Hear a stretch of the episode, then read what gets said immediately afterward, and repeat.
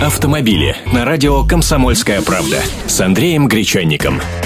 Здравствуйте! Гаишники решили предупредить водителей об обязанности оплачивать установленные с законом сроки штрафы за нарушение правил дорожного движения. Ибо многие вовремя не платят, а в соответствии с действующим законодательством у правонарушителя после вынесения постановления есть 10 дней для обжалования штрафа, после чего 60 дней для его уплаты.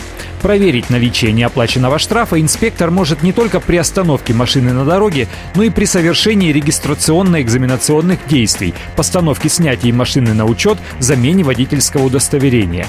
Неуплата штрафа в срок влечет наложение административного штрафа в двукратном размере от суммы неуплаченного штрафа, либо административный арест на срок до 15 суток, либо обязательные работы на срок до 50 часов. Ну вот, жути нагнал, теперь вернусь к своей старой песне.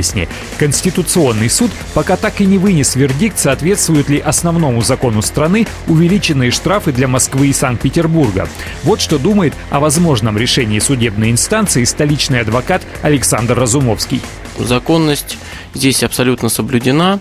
Что касается того, что все равны перед законом и судом, здесь э, также эта линия юридическая абсолютно выдерживается, потому что нарушители привлекаются к ответственности не по месту своей регистрации, а по месту совершения дорожного правонарушения. Водитель, который а, проживает в любом другом городе, кроме чем Санкт-Петербург и Москва, если он приезжает в Санкт-Петербург и Москву и нарушает там правила, а, которые подпадают именно под санкции повышенных штрафов, то его и будут штрафовать именно на эту сумму. Автомобили с Андреем Гречанником.